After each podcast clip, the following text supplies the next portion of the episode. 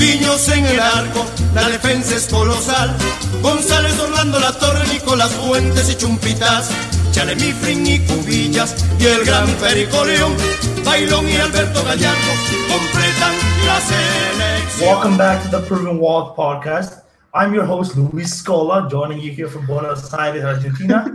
and I'm joined by my my co-host, Benoit Ginobili, or sorry, Peter Galindo. I'm actually Brian Bertie. Sorry about that. I, I know I know I fooled you. I know you thought it was Luis Scola, but I'm not. I know it looked like it, but I'm not. I'm joined by Peter Galindo. How Peter? Uh, I think Christopher's face palm just says it all there. Uh, I, I'm, I'm doing well. Nothing else to say. That was a, I don't know what kind of an opening that was. I don't know if it was fantastic or terrible. I'll let Christopher decide. Uh, so yeah. I am the very ashamed co-host, Christopher Vizcardo. On, Christopher. I'll, I'll introduce you. How are you, Christopher? You, you self-introductory man. I'm doing well. Joining you from a different place, as you can see, and also sporting my away kit today, getting ready for that good game against Australia. Speaking of Australia, they've released the World Cup squad, and that's the first thing we're going to talk about in this podcast. First things first, uh, Australia, they um they're a decent side. They're not they're not great. Uh, they, they're going to be very unidentifiable though. I think in this World Cup because they've been playing with a set system for the past three years now. I want to say, and they, they they're going to have a new manager who's just going to change everything up, and he doesn't have much time to do it because Ange Postecoglou ret- uh, retired. Uh, he resigned right after the uh, win over Honduras. So just gonna quickly get up the squad here because I completely forgot to do that pre-pod. Peter, why don't you start while I get this up uh, on what you think of the squad uh, and what do you think who should be a danger man and uh, how do you think you're going to approach the game versus Peru? Yeah. So um, one of the interesting parts about this squad, um, for those of us who, I mean, like me, have kind of kept track with what Australia has been doing, um, is Ange Postecoglou has ba- had basically identified what was almost like what Gareca did with Peru, like an ideal 23 players that he always calls up, and then a set 11, maybe with the odd change or two depending on suspensions or injuries. But Van Marwijk has given opportunities to a lot of young players, many of them based in the A League. Um, there is a still a problem at right back, so he's been trying to call out different players to fill that hole. Um, he's gone away from the 3-5-2 that Postecoglou deployed into more of a 4-2-3-1. And based on the two friendlies that Australia played, I believe it was against Norway and Colombia, they did not look too comfortable in it, which you can totally understand because it's brand new for them. And in terms of how they'll approach the game against Peru, I mean, you would assume they're going to deploy this system that kind of mirrors what Peru's going to do as well. But I don't have too much confidence in their chances against them. They do obviously have some very, very good players. I look at mainly uh, at Tom Rogic as the one player I think who can really hurt them. He has shown up in most big games for Celtic, be that in the Champions League or in the Old Firm against Rangers. And he has a knack for scoring against Rangers in the Old Firm, and he has also had a knack for scoring a big goal for Australia as well. So that's one player that I think, and he's definitely going to be on this squad. That's one player that Peru should really be watching out for. Tom Rogic is a bit weird though. I mean, I, I could see him starting at the World Cup now with a different manager, but with Ange Postecoglou, he wasn't starting very much. It was always Irvine Mooy, and I think Troisi wasn't sub. I forgot. I think the third one was Milligan. I know Milligan was in the midfield, and, or no, he was in defense actually. He, uh, I forgot about that. He usually in the midfielder, but he was playing in the defense for Ange Postecoglou. Sorry about that. Right, it was Jedinak, Irvine, and Mooy. That's what it was. But I think Rogic is going to start now. It's problem with Australia is you have a load of midfielders, and I think Rogic is definitely the second best, but I think he plays a little bit too similarly to Mooy, in my opinion, and that's kind of a problem for them. So now, as the right backs, uh, I do agree that they've they've struggled there because I think Josh Risdon in particular has had the greatest season with Western Sydney Wanderers this year, uh, especially because especially when we consider Western Sydney missed out on the playoffs this season in the A League. So I mean, that's not the only reason I've seen Western Sydney. I didn't think it was that great this season, but I think that's definitely the, the flank to, to exploit. As long as that Flores is the number six, then we'll be fine there. I yep. think. now, I, I, could go on and rave about Arzani being on the squad, but this is not an Australian podcast. This is a Peru podcast. But I do kind of hope he doesn't get selected. He's a live wire, I have to say. He is he's a talent. He's the next upcoming Australian talent. He reminds me a lot of some of the players we have very technical, very hard to stop on the ball, and yeah, he's just he's just dynamic. He goes forward all the time, never looks back, and uh, yeah, of course, we also have to talk about Tim Cahill. Now, oh, Tim Tim Cahill. Well, would it be good if they leave him out of the squad, or do you think they should put him in the squad and that would be better for us? I don't because I don't know. He's he's way past it in my opinion, but he's also clutch in big moments, like he was against Syria, for example. Christopher, what do you do? You think Tim Cahill, if he's in the squad or out of the squad, will benefit Peru more? Nah, I don't think we need to. We have a reason why we should be scared of Cahill. Cahill. It's kind of, I kind of compare him to like our Pizarro situation a little bit and of course, it's it's obviously different that Pizarro hasn't been in the national team for at least two years, while Cahill Cahill does come, you know, does have uh, regular appearances with the soccer Socceroos.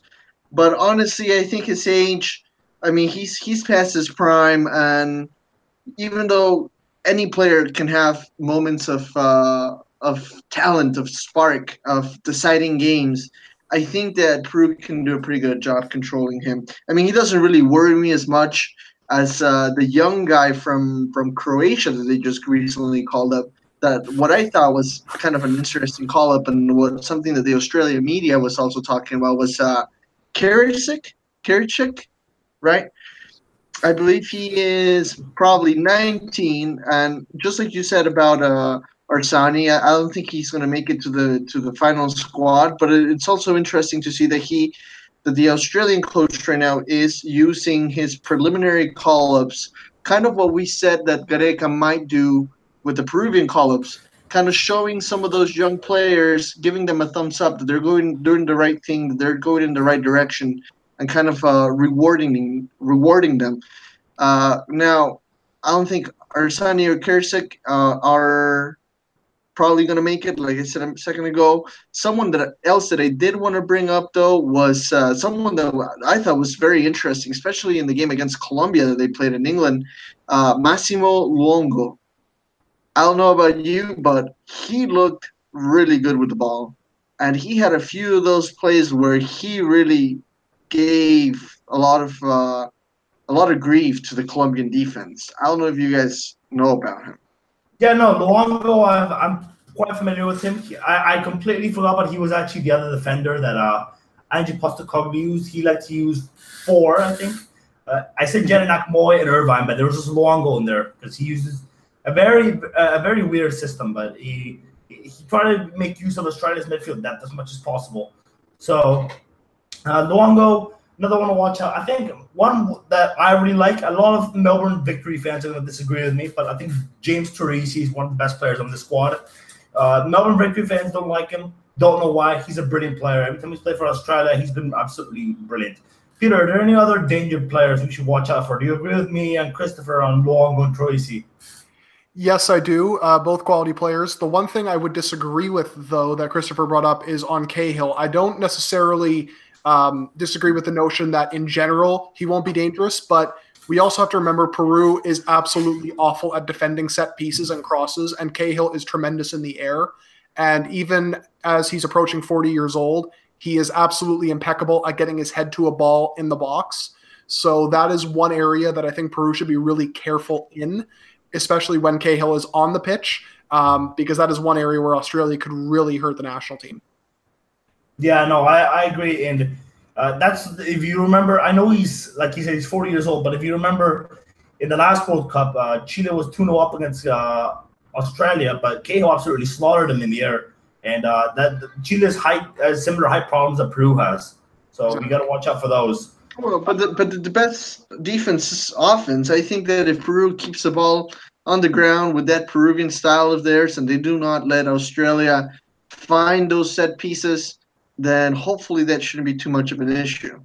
Well, we gotta we gotta we gotta remember that Chris Wood gave us a lot of trouble too in the air. So uh, if, if, Chris if Chris Wood give us trouble, imagine what Cahill will do. I mean, I know Cahill's shorter and Wood, but I think he's better in the air, much better, in my opinion.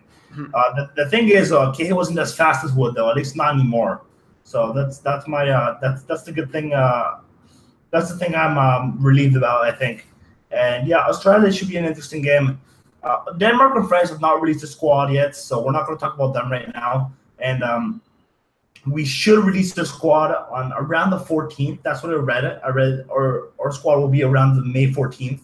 So look out for that. So we won't do a preliminary squad 3.0. That's pretty much done. We might do a um, and this is just a might.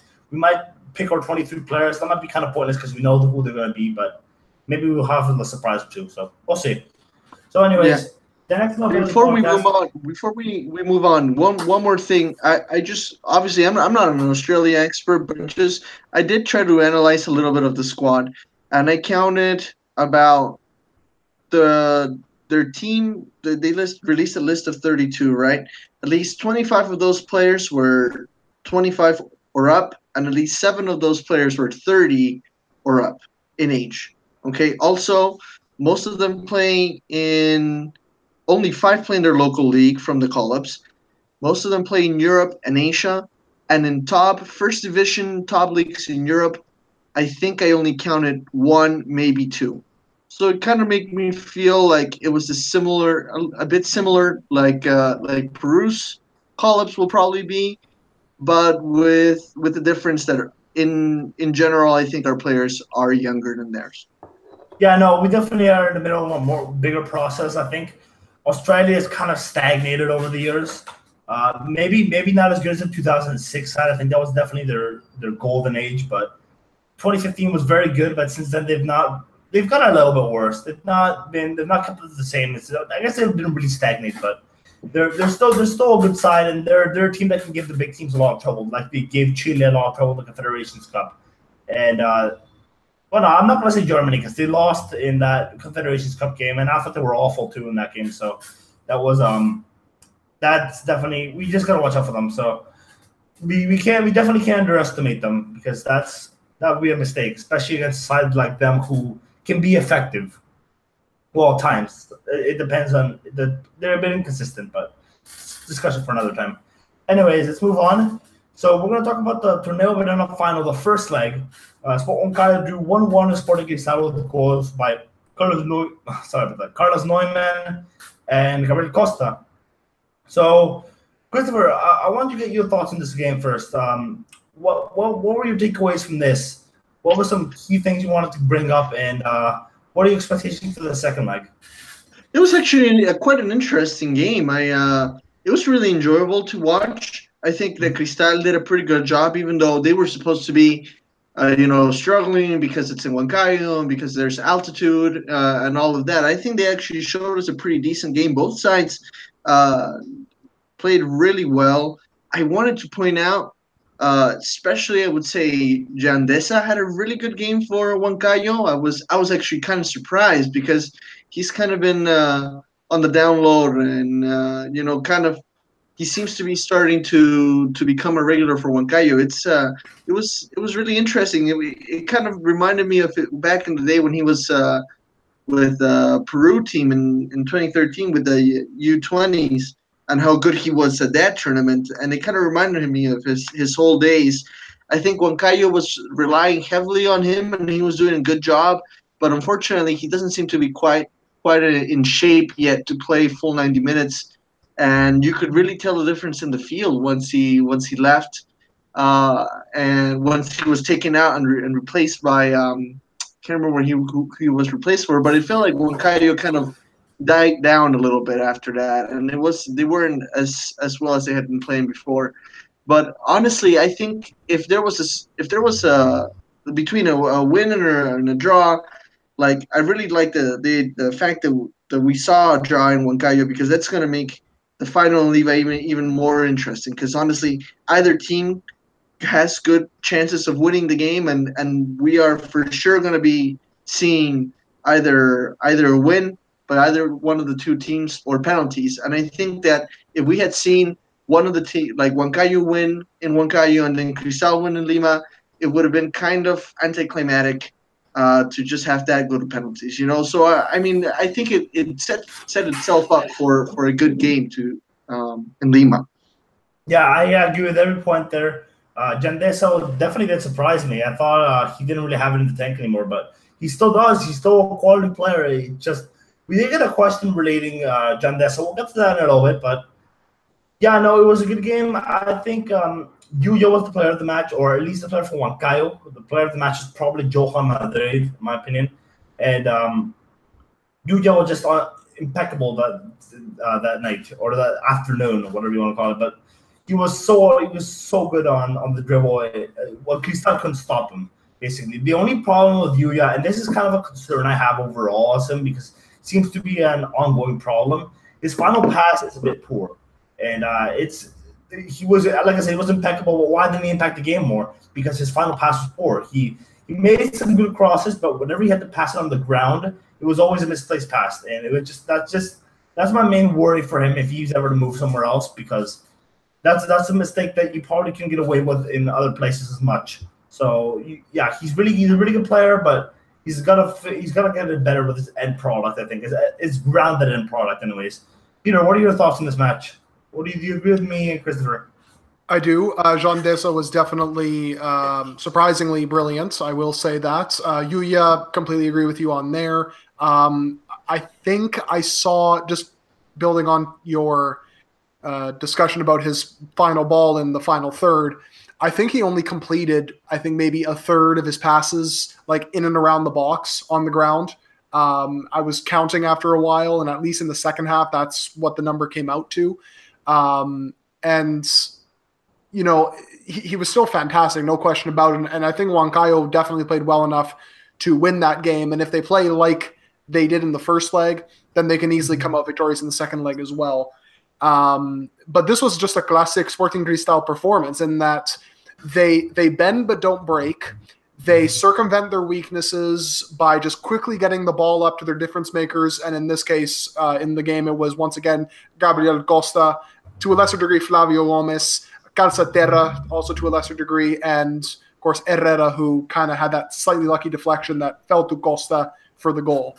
Um, but it, it's so interesting to, when you look at Cristal's kind of shooting numbers. They are incredibly clinical. They have finished, I think it is 28% of all their shots have turned into a goal. And if you take away one match where they attempted an astounding 25 shots, I think it was against Ayacucho in this game, then they end up having about a 32% conversion rate. So basically, a third of all their shots end up becoming goals. Um, and they average 11 or 12 shots a game. And guess what? They had 12 shots in this game uh, and actually had more shots on target than Huancayo did. So that just kind of goes to show you how wasteful Huancayo were. Um, because basically, any other day, you would almost favor them to win, especially going up against two center backs like Merlo and uh, Revoredo, who I think Revoredo, anyways, in his case, was all right. And Madrid, as Brian mentioned, was was quite solid. Out of all the Cristal defenders, probably the best one. I also wanted to mention that I don't think the two um I want to let's say marquee strikers they didn't perform very well.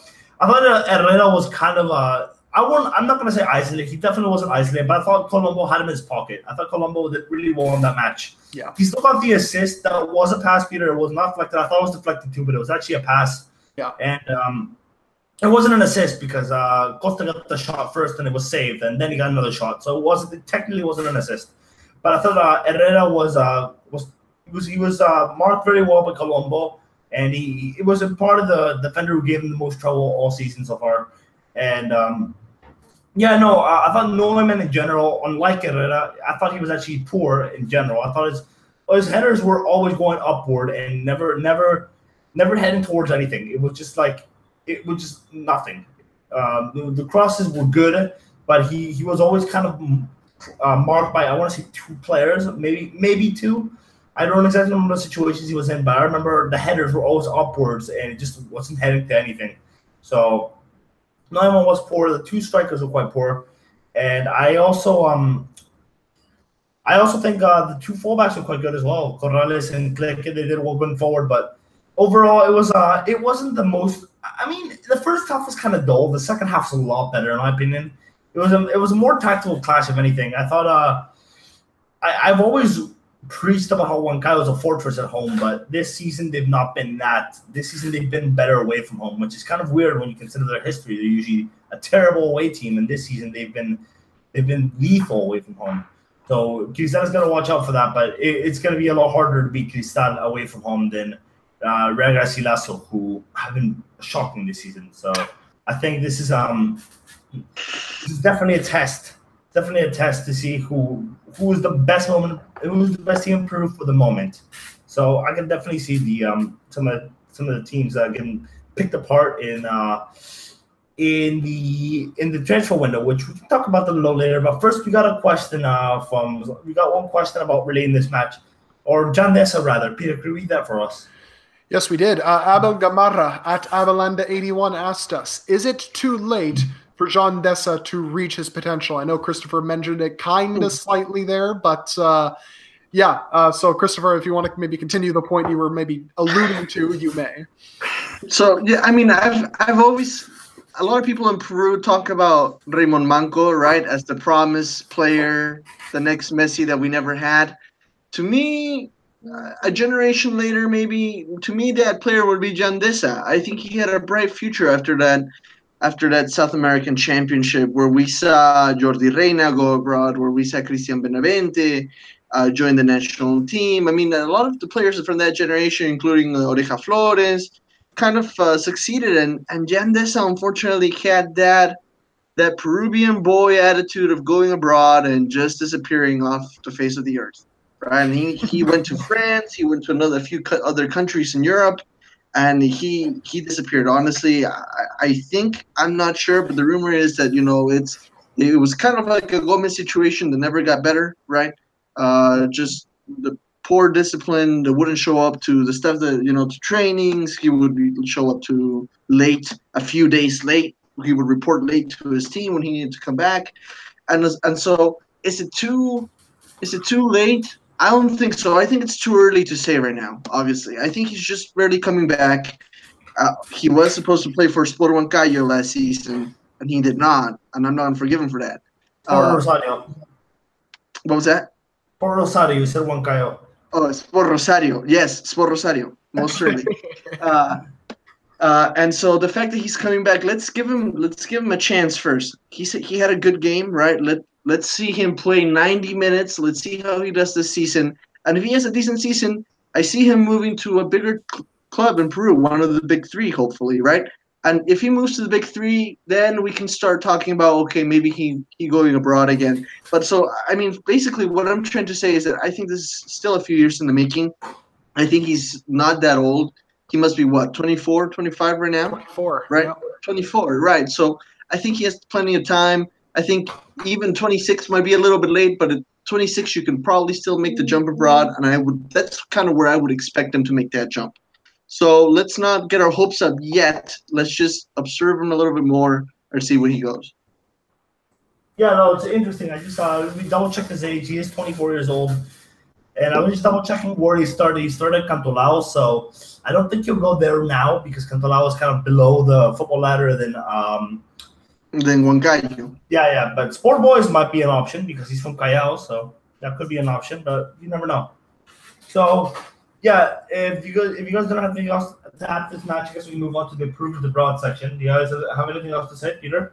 I do actually have one thing to say that we do need to mention, and it was probably the moment of the match for me. Uh, you said Neumann didn't really do too much. Picking up the dog, Brian, come on. Picking the dog, up the dog was that dog was nothing. And, and it was and it was amazing. he just picked him up like it was nothing, gave him to the to the stadium worker, and that was it. He just he didn't want to waste any time. It was amazing. Just, the dog was Mario, the dog was Mario Salas's dog. He was that's what rumor has it. He, he threw really? the dog to lose to time waste. and unfortunately for one guy, it worked in his favor. So well, Neumann got the dog as quick as possible off the pitch. That was amazing. it, was, it was a great moment. But anyways, it's good proven abroad. So um I guess uh, we have we have a lot of time to discuss this. So I guess we could start with something that we didn't really plan before this pod. Uh, Irven Ávila's situation. Uh, he was linked to Alianza uh, for a while, but rumor has it that he's told Alianza, "No, I'm not going back to Peru. I'm staying in Mexico." So it, it's gonna be weird. Uh, Peter, if Lobos BUAP stays up, uh, if they pay the money they need to pay to stay up, because there's this whole problem with the Segunda División teams or the, the Liga Ascenso teams, the Ascenso MX teams, whatever you want to call it, that they can't go up because of the licensing. Mm-hmm. Um, uh, Avila, if he's, would you, would you, do you think staying at Lobos BUAP, or do you think another Liga MX team is going to pick him up? Oh no, I think he'd stay. I mean, he had a contract there permanently, right? And I think that they do like him, they value him. I know that a lot of people just kind of looked at the numbers if they hadn't seen him and they look and see, well, okay, he didn't really score very much. He scored one goal in, what was it, 15, 16 games and assisted three times. Uh, that's not very impressive, but he played a completely different role than what he played at Cristal before he left for Mexico. Uh, more of a second striker, more of a, a selfless, um, you know, getting everybody involved type of striker. And I think it really helped Lobos' attack. The problem is once Quiñones stopped scoring goals, once Gabriel Cortes was taken out of the 11, then the attack really, really suffered. And Avila basically had no one else to really pass it to. And Lobos as a, as a team, I think, really suffered as a result.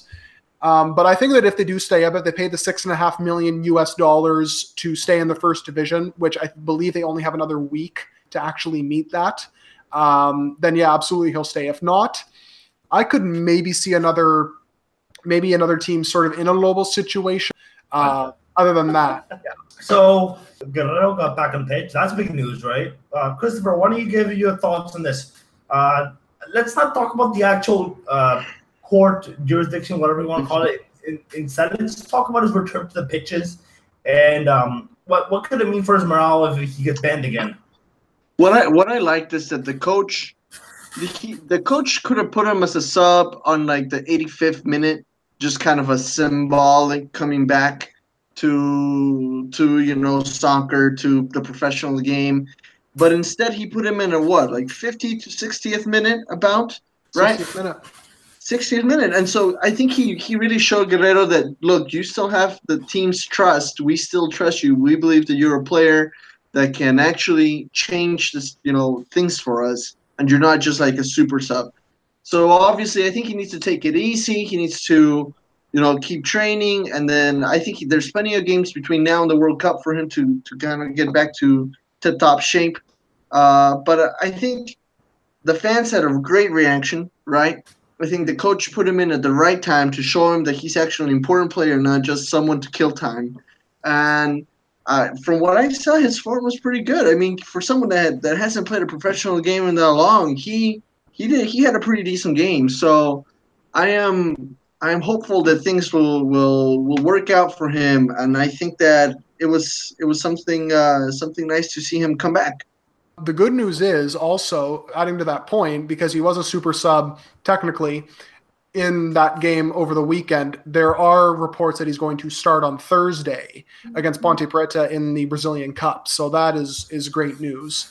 And completely agree with Christopher on, on all those points. And I think the the great thing to see from Guerrero coming back onto the pitch was he looked like a man possessed. Like he just had an extra, and, and, as you would expect, right? He's been out for seven months because he was injured before the the the ban came down. We were all wondering, oh, is he going to be fit in time for New Zealand? Um, well, it didn't end up mattering, of course.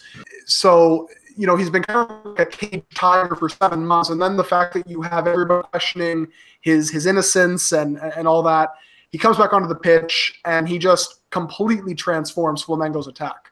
Uh, Henrique Dourado, I watched the game in full on Monday.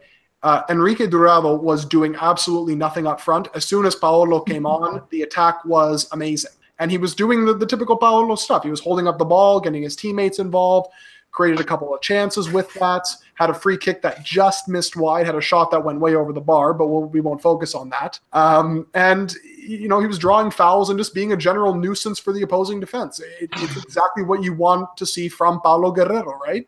Mm-hmm. Um, so the fact that he's going to be starting on Thursday is, I mean, at least allegedly at this point, is great.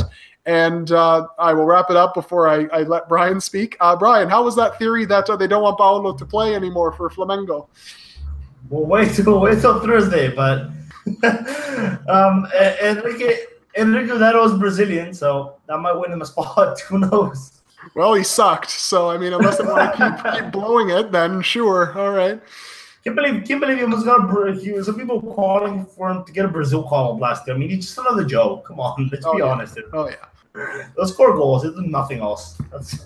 He didn't even score goals. God, he was poor in that game. He was terrible. Anyways, um, Another thing we should mention, we should bring up, there's a lot of proven abroad move, uh, move this week. There's a lot of proven abroad news this week. Jefferson Farfán won the title, and I, uh, I, I saw a few stats, and it surprised me. I forgot they won titles at all his clubs except for um, Schalke. Well, and now Jazeera, but I don't count them, so I don't count them. As, as yeah, that's Something we all want to forget that whole Saudi Arabia thing.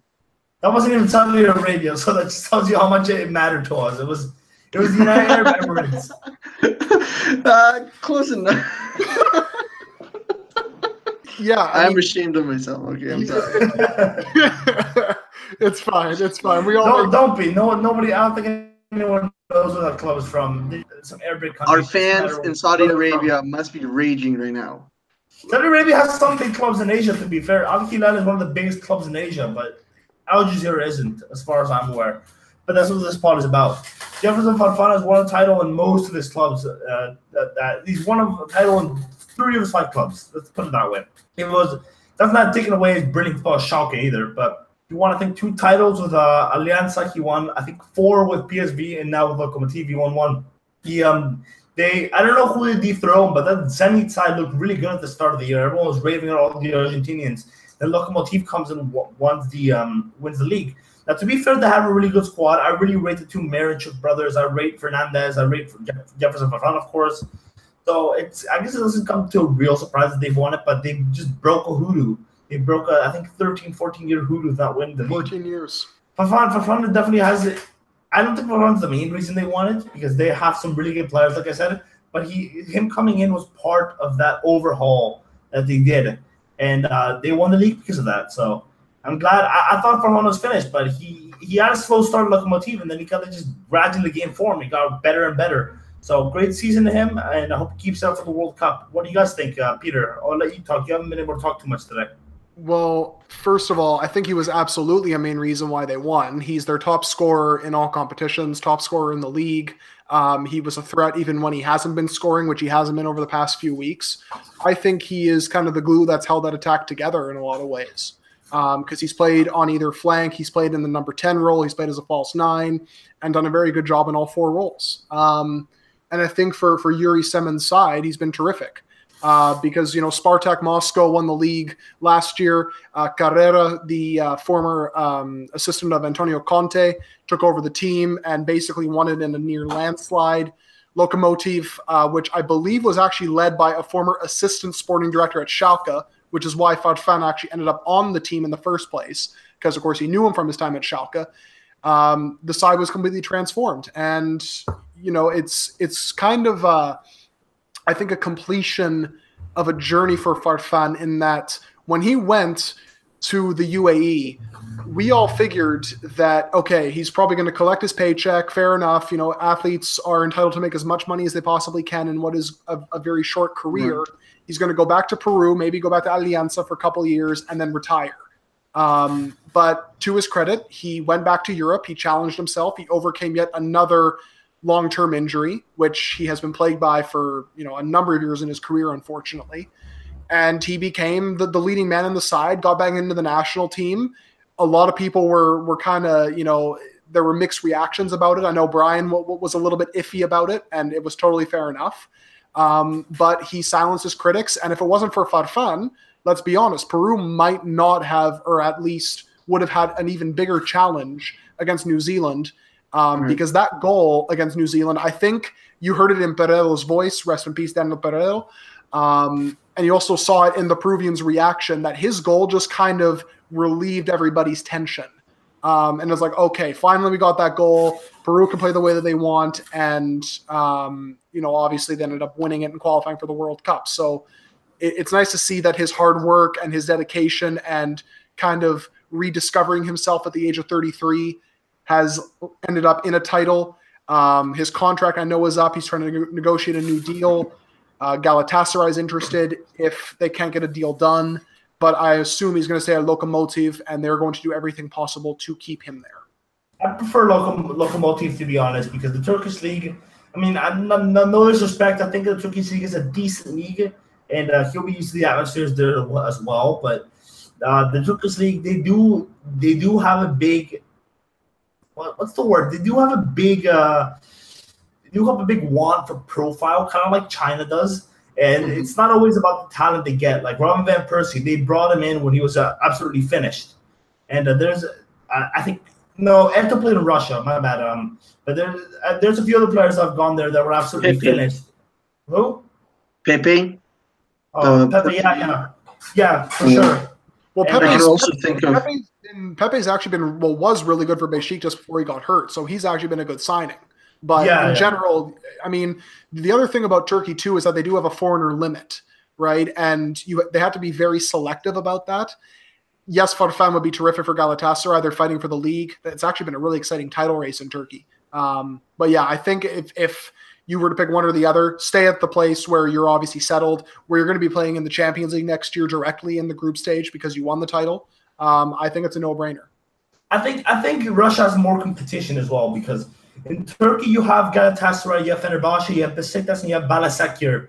But um, after that, who else do you have? I mean, you have a few other sides that may challenge you, but not much. They're like Bragas basically. Uh, there's really only four. There's really only four strong sides in the division. Whereas in Russia, I'm looking right now, Zenit is in fifth. That's that's quite shock. That's quite shocking, especially considering the hype that they had right before the start of the season for players like Driussi, Paredes, um, and it's, it just hasn't worked out for them. There's Krasnodar, CSKA Moscow, Spartak, not oh, and Dynamo, of course. Uh, I also throw in Rubin Kazan and Rostov, even though they've been awful this season. They're they've always they've, they've always been sides that have kind of challenged the challenged the top uh, the top division, especially Rostov. Rostov took the, title race a few years back, and uh, it, it's it hasn't it hasn't been until Novoa left them where they really began to fall. But yeah, it, I remember remember when they beat Bayern a few years ago, Rostov. So they're not they're they're no mugs at all. So they're I think I think they're definitely uh for to stay in Russia, especially Lokomotiv is gonna have Champions League football next year. Uh, Galatasaray probably will as well, but uh Lokomotiv I think I think he's identifying himself with Lokomotiv for now. I think he should stay. I don't think he should I don't think he should become a journeyman. So I think he should just stay where he is right now and just win another title. Look, to try to defend his title. I can imagine one of the Miranchuk brothers will be off probably after the World Cup, so that, that's going to worry. But I think Fernandes and Farfan are going to stay there, so the side is going to be strong for the few years to come. Now, who else we talk about? Uh, Peter, I'll let you go to this next one. Who do you think? Who do you think is the next one that uh, should uh, we should talk about? Um, I think only because he is a lock, locked on starter, and I myself had concerns about him. I think we should talk about Yoshimar Yotun. Um, Yes, he yes. has been absolutely tremendous for Orlando City over the last six weeks. Um, I gave Brian a lot of flack for uh, doubting, or not doubting, but showing concern over some Peruvian players uh, in the recent past, like Carrillo, uh, Farfan, of course, uh, Ruidíaz at the start of the clausura, and they ended up kind of proving him wrong and going into sensational form. Well, you know, Yotun was also in that camp for me because he started the season with Orlando kind of slowly. He was indisciplined. We saw that with Peru, of course, getting sent off against Croatia. Um, and even when he came in to Orlando last summer, I mean, yes, they were struggling, and of course, he has to adjust to a new team and country mid-season. But he wasn't the same player that we necessarily saw at Malmo. But that has completely changed over the last six weeks, and it's coincided with Orlando winning six straight games.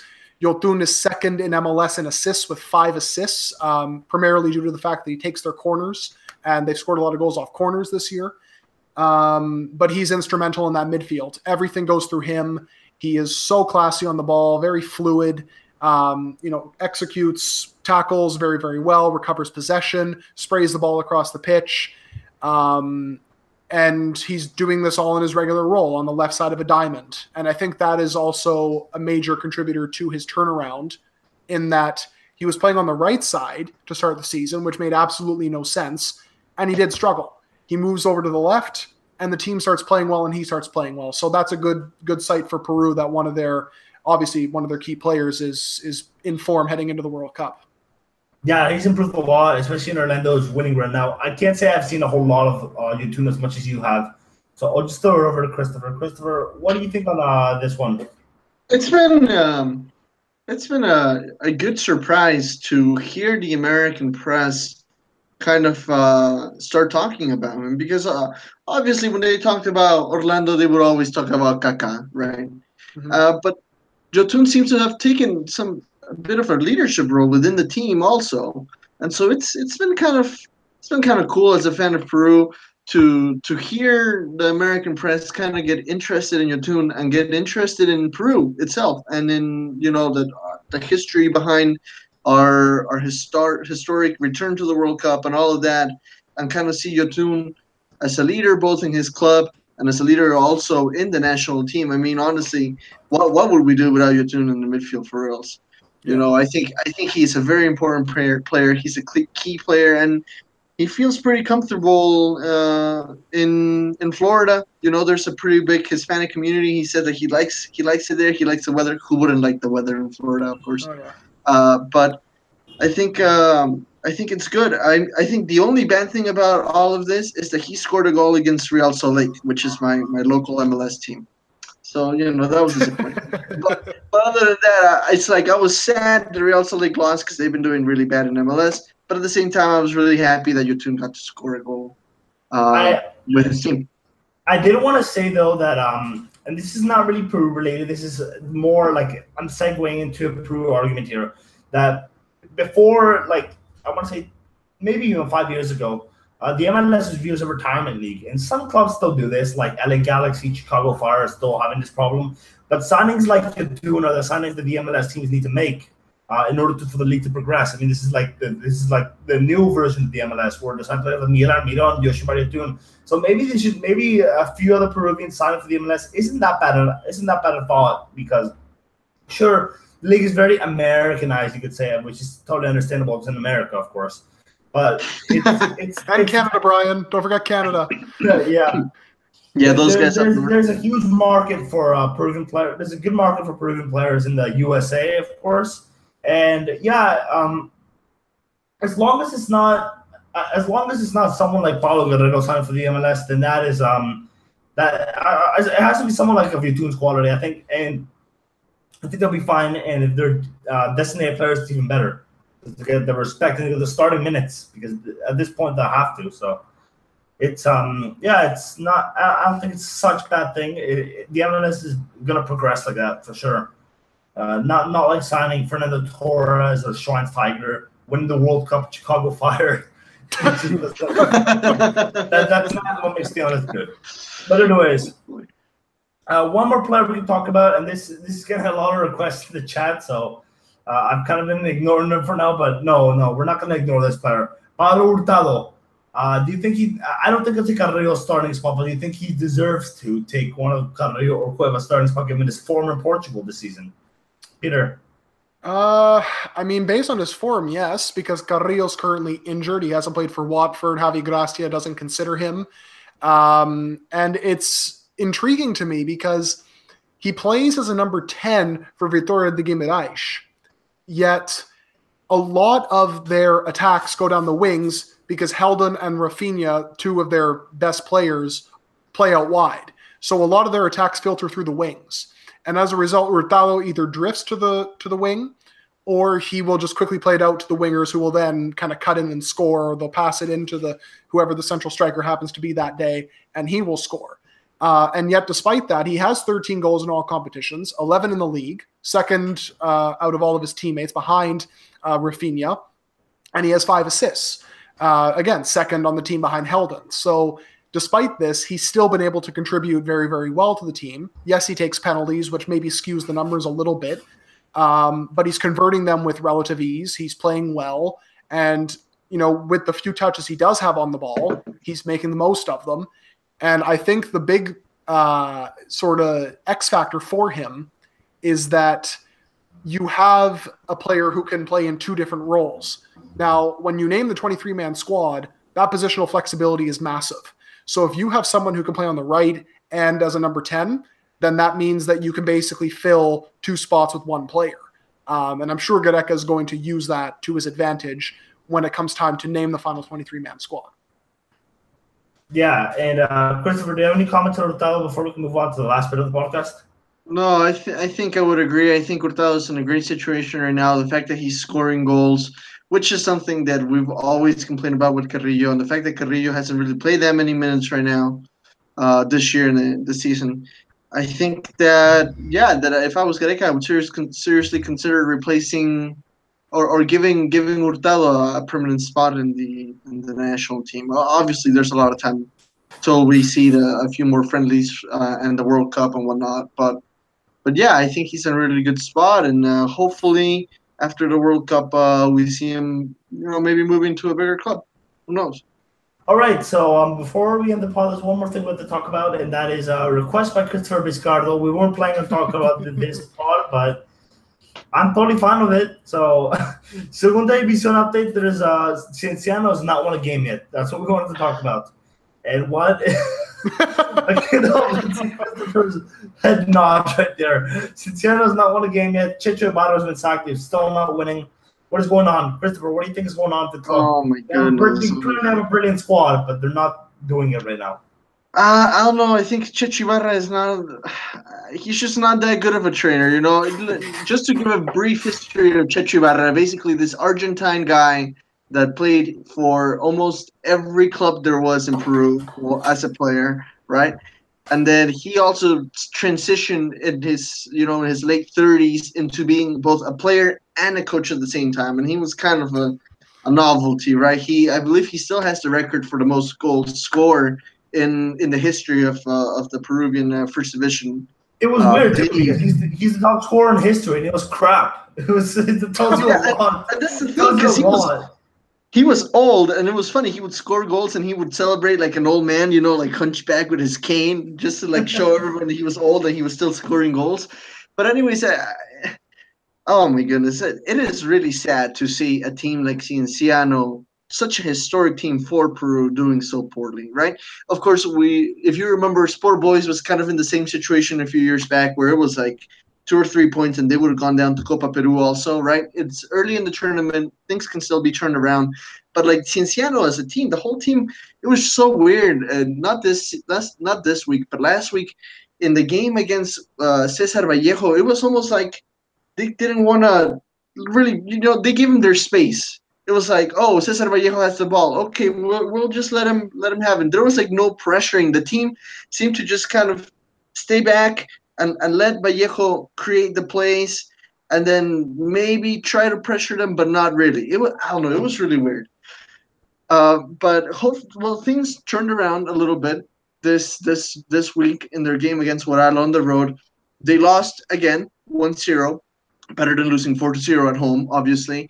And things are looking a, li- a bit better uh, for Cienciano. And I'm really hoping that this will be a they have a new coach, and I hope I hope that with this new coach things will improve for Cienciano. Now you have Cienciano on one side, right? Historic team from Peru doing poorly in second division. And then you also have Hualgayoc, which is a small team from a small city in Cajamarca, out in the middle of nowhere, what some people would say, right? And they are doing amazing, right? They are second only behind because of goal difference uh, from uh, Universidad Cesar Vallejo. They have a Maltese Italian coach who also coached uh, Sport Ancash uh, during their, their great run in uh, 2016. Uh, they have Ronaldo Calera, and, and they're doing really well. So it's it's been an interesting. It's been kind of weird, but it's been pretty interesting to see to the to see the second division tournament. Yeah, no, well, this is kind of an uprising side. I can see them go up in a few years, if not this year. Um, Cienciano luckily have the playoffs to make. I mean, that wasn't an option before. Now it is. So their season's not totally done yet. They uh, still have a chance to make the playoffs and hopefully go up there. But we'll see what happens. So that's going to be the end of this pod. Uh, I'm your host, Luis Scola, and I will end the pod here. my, my Twitter handle is B underscore Bertie98. And um, Christopher, what's your Twitter handle? I am V I Z underscore FC. I, I almost forgot, but not quite. uh, I had this problem last week too, and, and Peter Galindo's been giving me crap about it all week. But anyways, what's your Twitter handle, Peter? All right, Vis, go ahead. All right, Peter, what's your Twitter handle? My Twitter handle is at GalindoPW, and you can follow the show and the website at Peru Waltz. All right, so thank you for listening to this podcast. We will be back next week. Con Rubiños en el arco, la defensa es colosal. González, Orlando, La Torre, Nicolás Fuentes y Chumpitas. Chalemifrin y Cubillas y el gran Perico León. Bailón y Alberto Gallardo completan la selección.